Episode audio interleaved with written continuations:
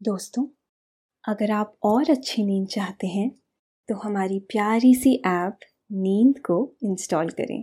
इस ऐप पर आपको एक्सक्लूसिव स्लीप स्टोरीज मिलेंगी।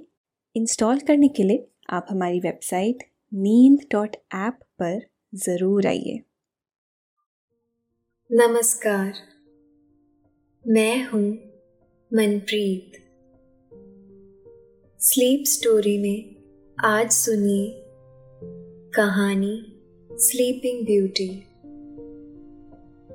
आज आपको सुनाते हैं एक ऐसी राजकुमारी की कहानी, जिसे एक परी ने श्राप दे दिया था। उस श्राप की वजह से राजकुमारी पूरे सौ साल तक सोती रही।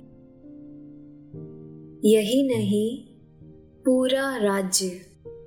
यहाँ तक कि पंछी और जानवर भी सो गए। साल दर साल गुजरते गए।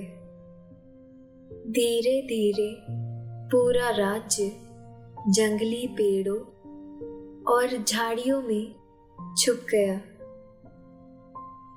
यह राज्य सिर्फ़ किस्से और कहानियों में ही ज़िंदा था। आहिस्ता आहिस्ता सौ साल गुजर गए। फिर एक दिन एक राजकुमार उस राज्य को ढूंढते हुए वहाँ पहुँचा। इसके बाद क्या हुआ, यह हम आपको सुनाएँगे।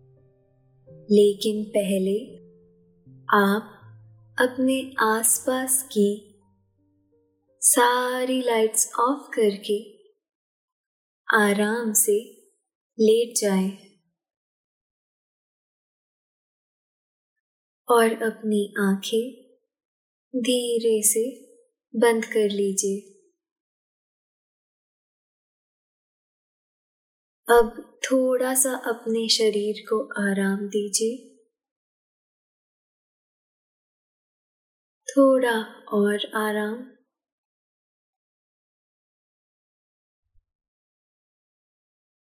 अपने शरीर को बिल्कुल ढीला छोड़ दीजिए।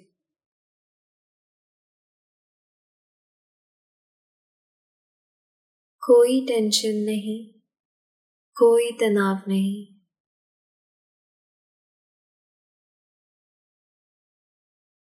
अपने दिमाग में चल रहे सभी विचारों को, चिंताओं को त्याग दे। एक, शांति सी महसूस करें। सब नेगेटिव पॉजिटिव विचारों को धीरे धीरे निकाल दें। हाथों को सीधा करके अपनी कमर के साइड में रख लीजिए। अपनी सांस पर ध्यान लगाएँ। इसको धीमे या तेज नहीं करना है।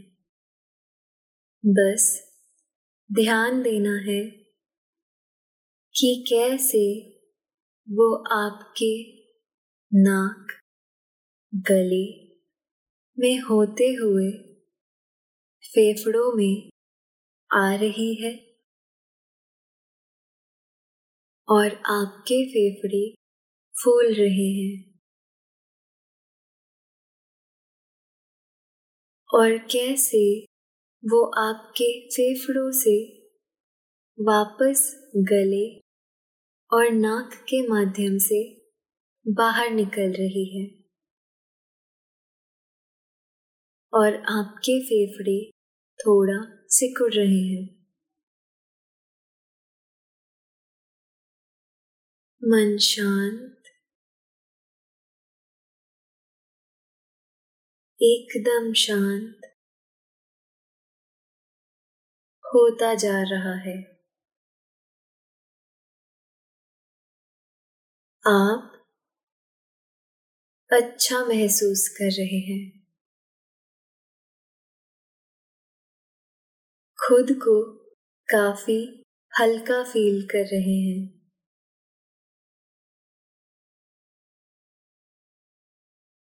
सब तरफ़ शांति है।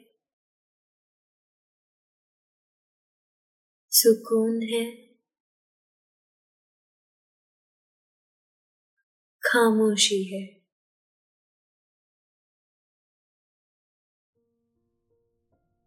बहुत पुरानी बात है। एक सुंदर सा राज्य था। वहाँ के लोग बहुत खुशहाल थे। राजा और रानी राज्य के सभी लोगों का ख्याल रखते। लेकिन उन्हें एक दुख था। उनके महल में अभी तक किसी बच्चे की किलकारी नहीं गूंजी थी। एक दिन रानी महल के तालाब के किनारे बैठी हुई थी। सूर्य की किरणें तालाब के पानी को सोने की तरह चमका रही थी। रानी ने उसी वक्त सूर्य देवता से प्रार्थना की कि उन्हें एक संतान मिल जाए। ठीक तभी एक चमत्कार हुआ। सूर्य की चमकीली किरण वहाँ पड़े एक पत्थर पर पड़ी। और वो पत्थर एक मेंढक में तब्दील हो गया। मेंढक ने रानी को दुखी देखा तो उसने रानी से दुख का कारण पूछा। रानी ने बताया कि उनके यहाँ कोई बच्चा नहीं है। मेंढक ने कहा, उनके यहाँ एक साल के भीतर एक सुंदर सी बच्ची का जन्म होगा। वक्त गुजरने लगा और मेंढक की कही बात सच साबित हुई। एक साल गुजरने से पहले ही रानी ने एक बच्ची को जन्म दिया। वह बच्ची बहुत ही खूबसूरत थी। उसके चेहरे पर सूर्य की किरणों जैसी चमक थी। राजा और रानी छोटी सी राजकुमारी को देखकर खुशी से झूम उठे। उन्होंने उसका नाम रोजमंड रखा। रोजमंड के पैदा होने पर पूरे राज्य में खुशी की लहर दौड़ गई। राजा ने अपने महल में एक दावत का इंतज़ाम किया। इसमें राज्य के सभी लोगों को बुलाया गया। सुनहरे जंगल में रहने वाली परियों को भी दावत दी गई। सुनहरे जंगल में तेरह परियाँ रहती थी।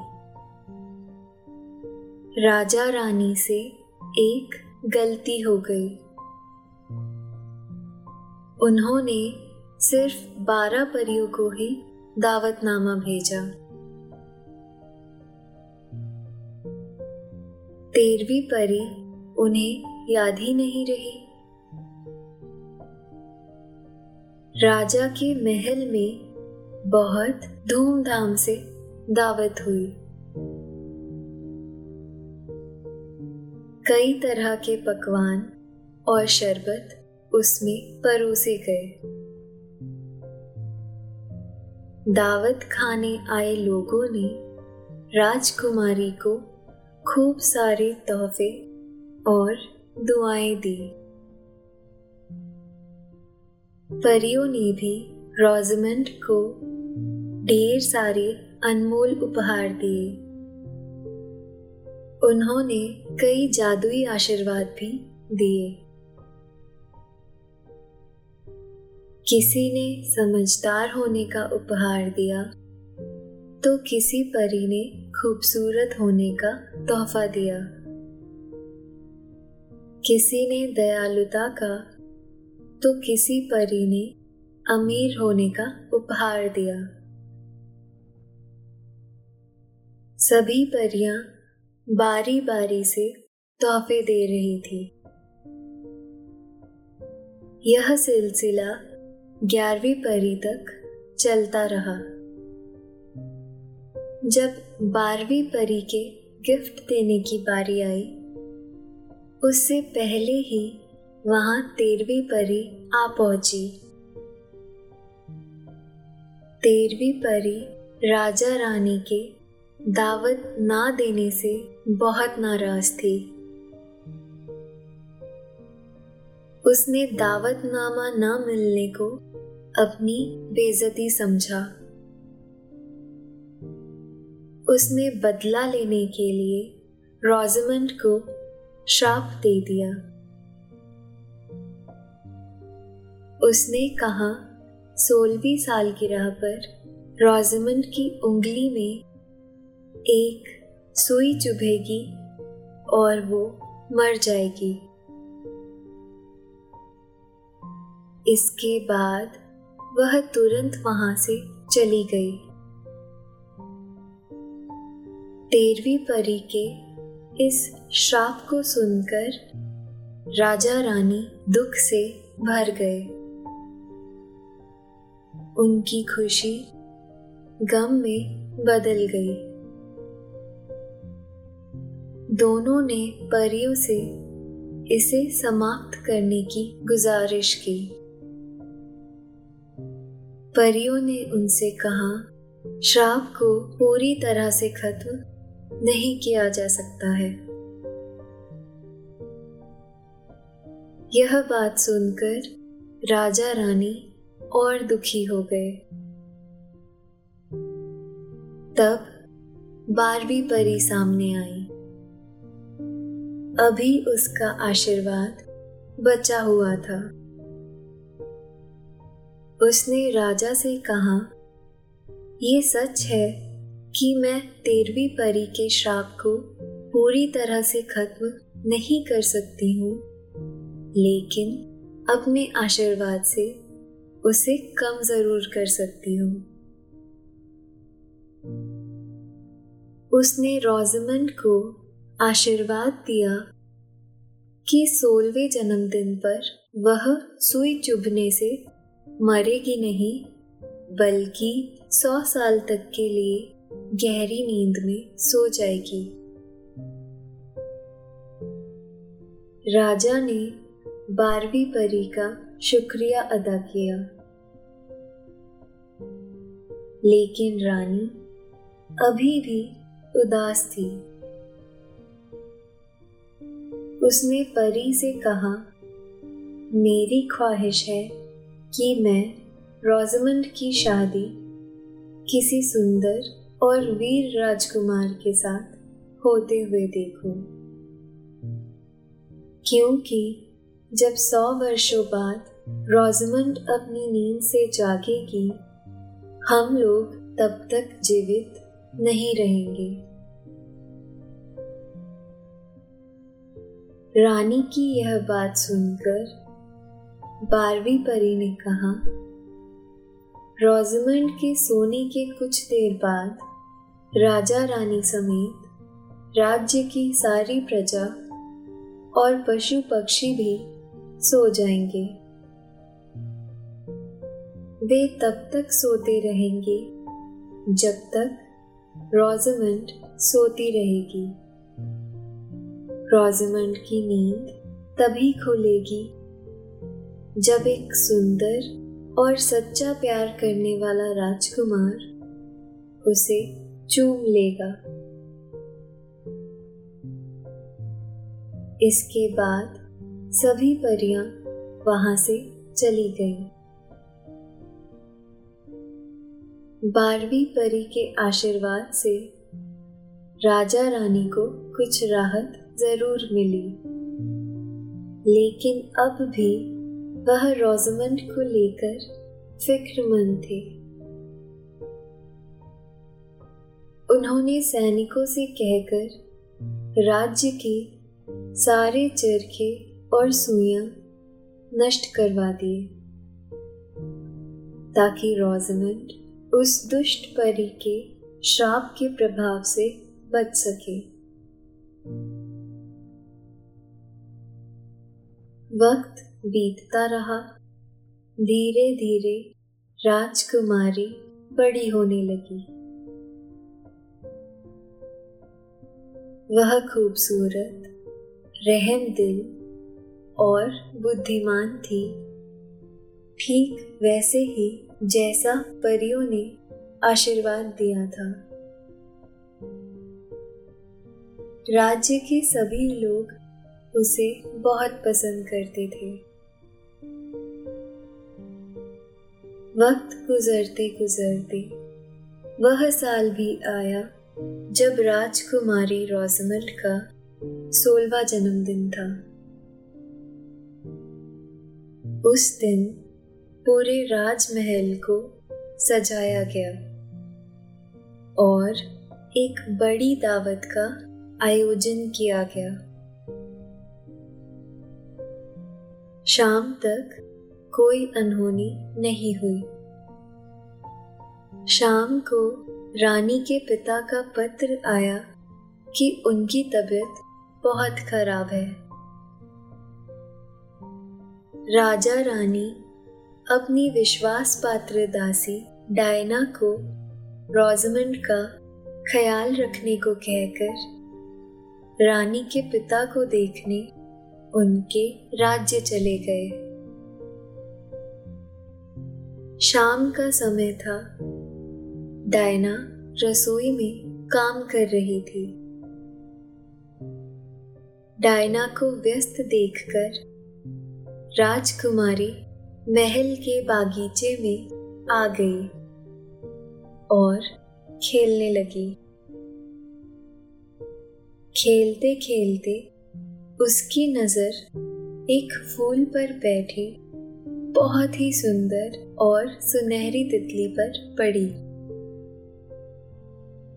उस तितली को देखकर वह मोहित हो गई। वह उसे पकड़ने के लिए उसके पीछे भागी। तितली उड़ती जा रही थी और रोजमंड उसके पीछे पीछे भागी चली जा रही थी।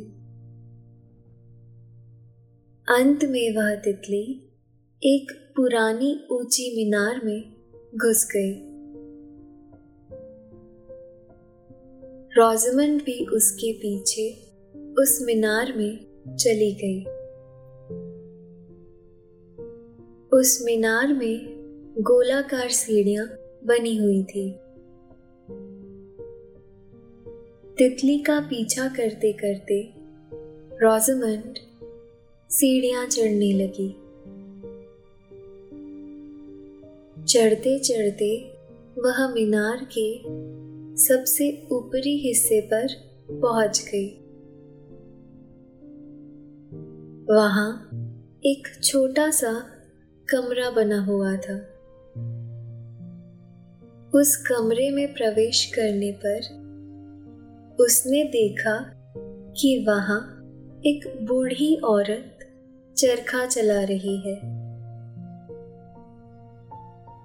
राजकुमारी ने अपने जीवन में कभी चरखा नहीं देखा था। उसने जिज्ञासावश बूढ़ी औरत से पूछा, ये तुम क्या कर रही हो? मैं चरखे पर सूत काट रही हूँ। बूढ़ी औरत ने जवाब दिया। वह बूढ़ी औरत कोई और नहीं, बल्कि वही दुष्ट परी थी।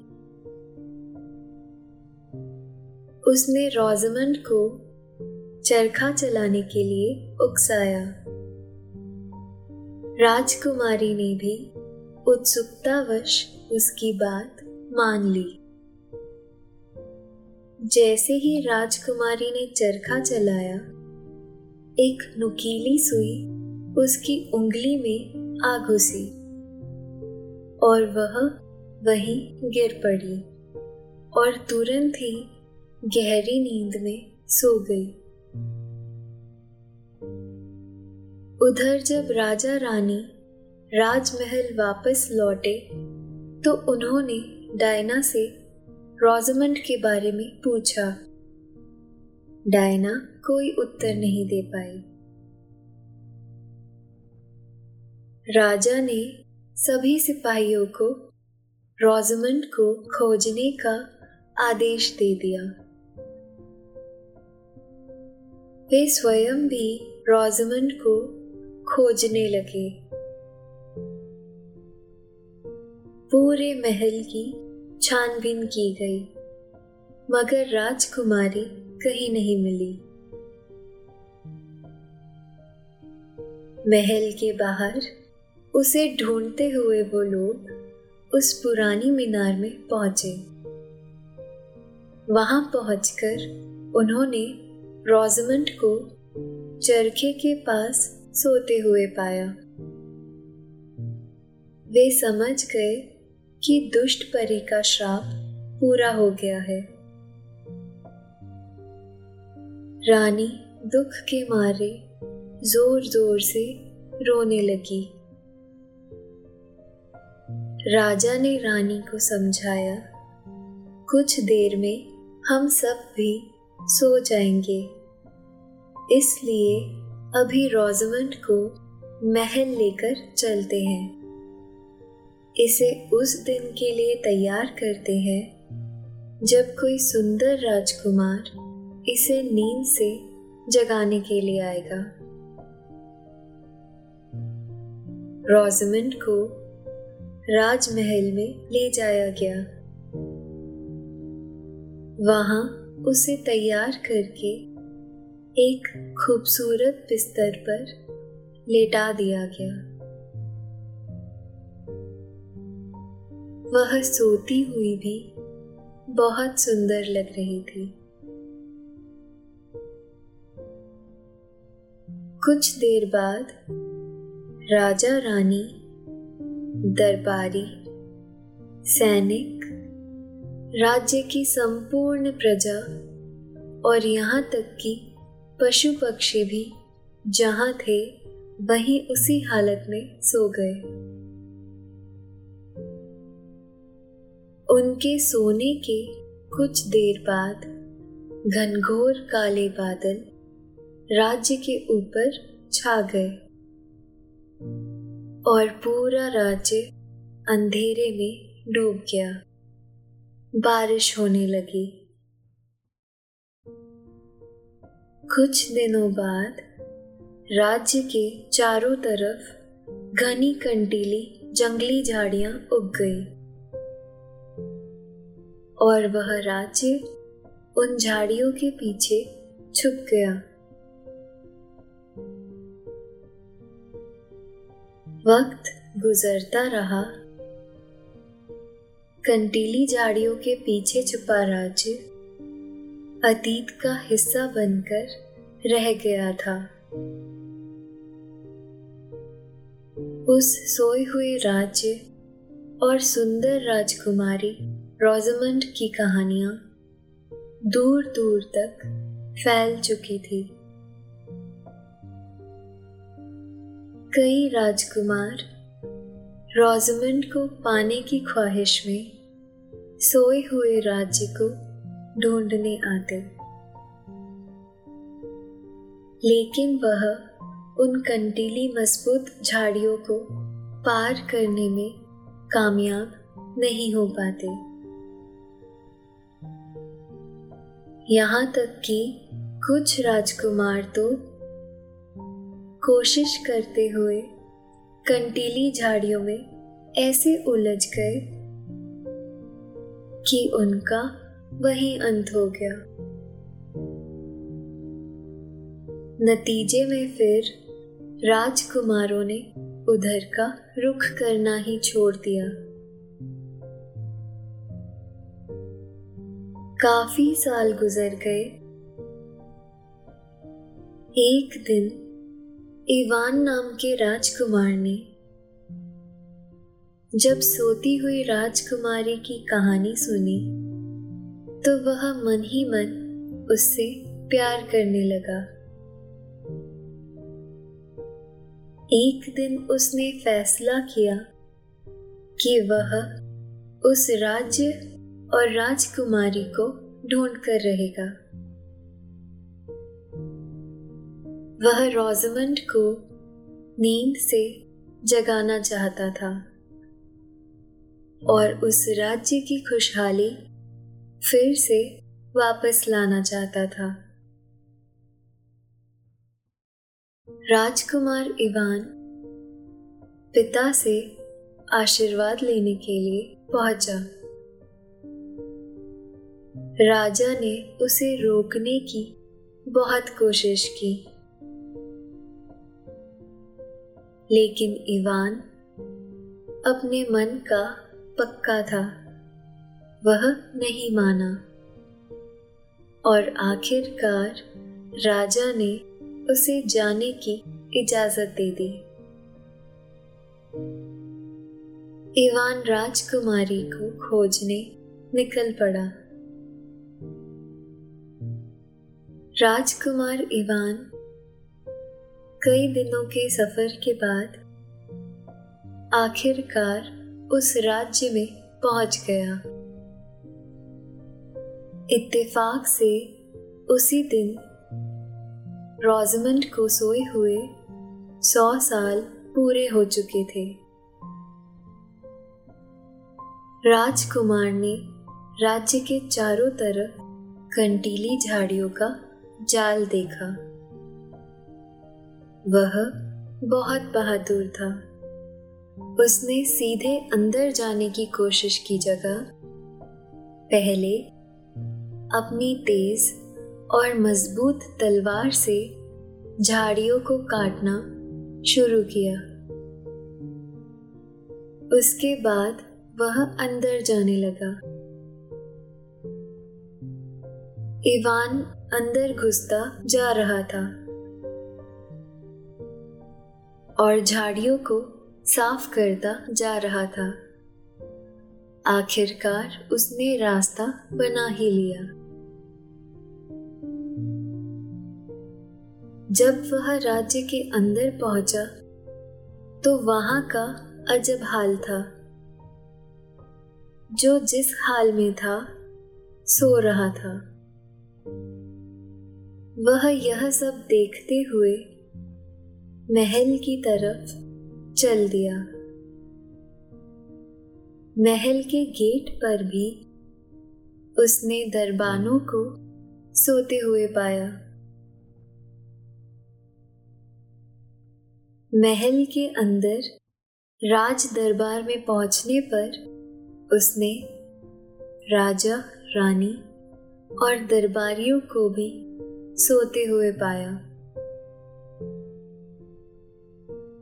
वह बड़े से महल में राजकुमारी को तलाशता रहा।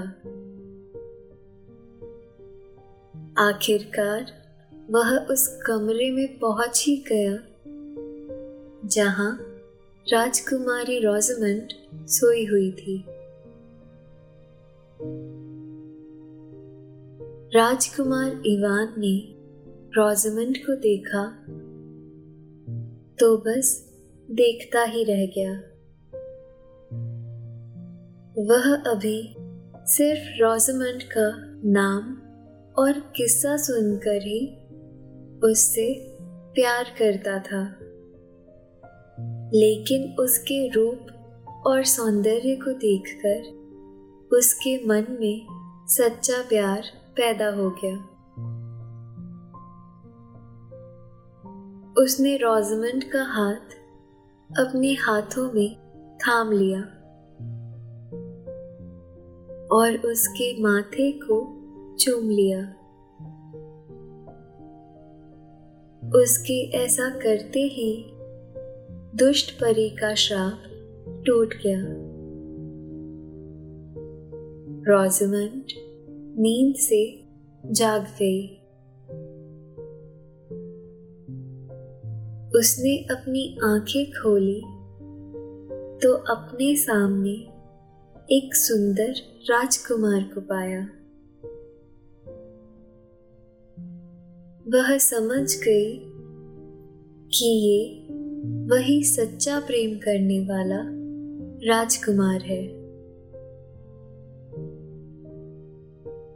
रोजमंड को नींद से जगह देखकर राजकुमार इवान की खुशी का ठिकाना न रहा। उसने रोजमंड के सामने शादी का प्रस्ताव रखा, जिसे राजकुमारी ने खुशी खुशी मान लिया। दोनों एक दूसरे का हाथ थामे राज दरबार पहुँचे। वहाँ उन्होंने देखा कि राजा रानी और सभी दरबारी नींद से जाग चुके थे। उन्होंने रोजमंड और राजकुमार इवान का स्वागत किया। राजा रानी बहुत खुश थे। उन्होंने दो दिन के बाद रोजमंड और राजकुमार इवान के विवाह की घोषणा कर दी। दो दिनों बाद रोजमंड और राजकुमार इवान की शादी हो गई। दोनों खुशी खुशी रहने लगे। राज्य में एक बार फिर से खुशहाली लौट आई थी।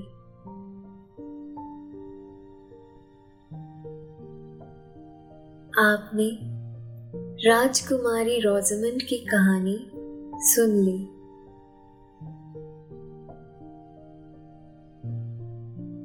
अब आपके सोने का वक्त हो गया है।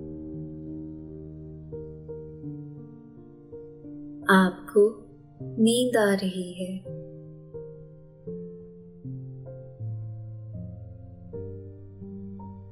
आपकी आँखें बंद होती जा रही हैं। आप धीरे धीरे नींद की आगोश में समाते जा रहे हैं, समाते जा रहे हैं।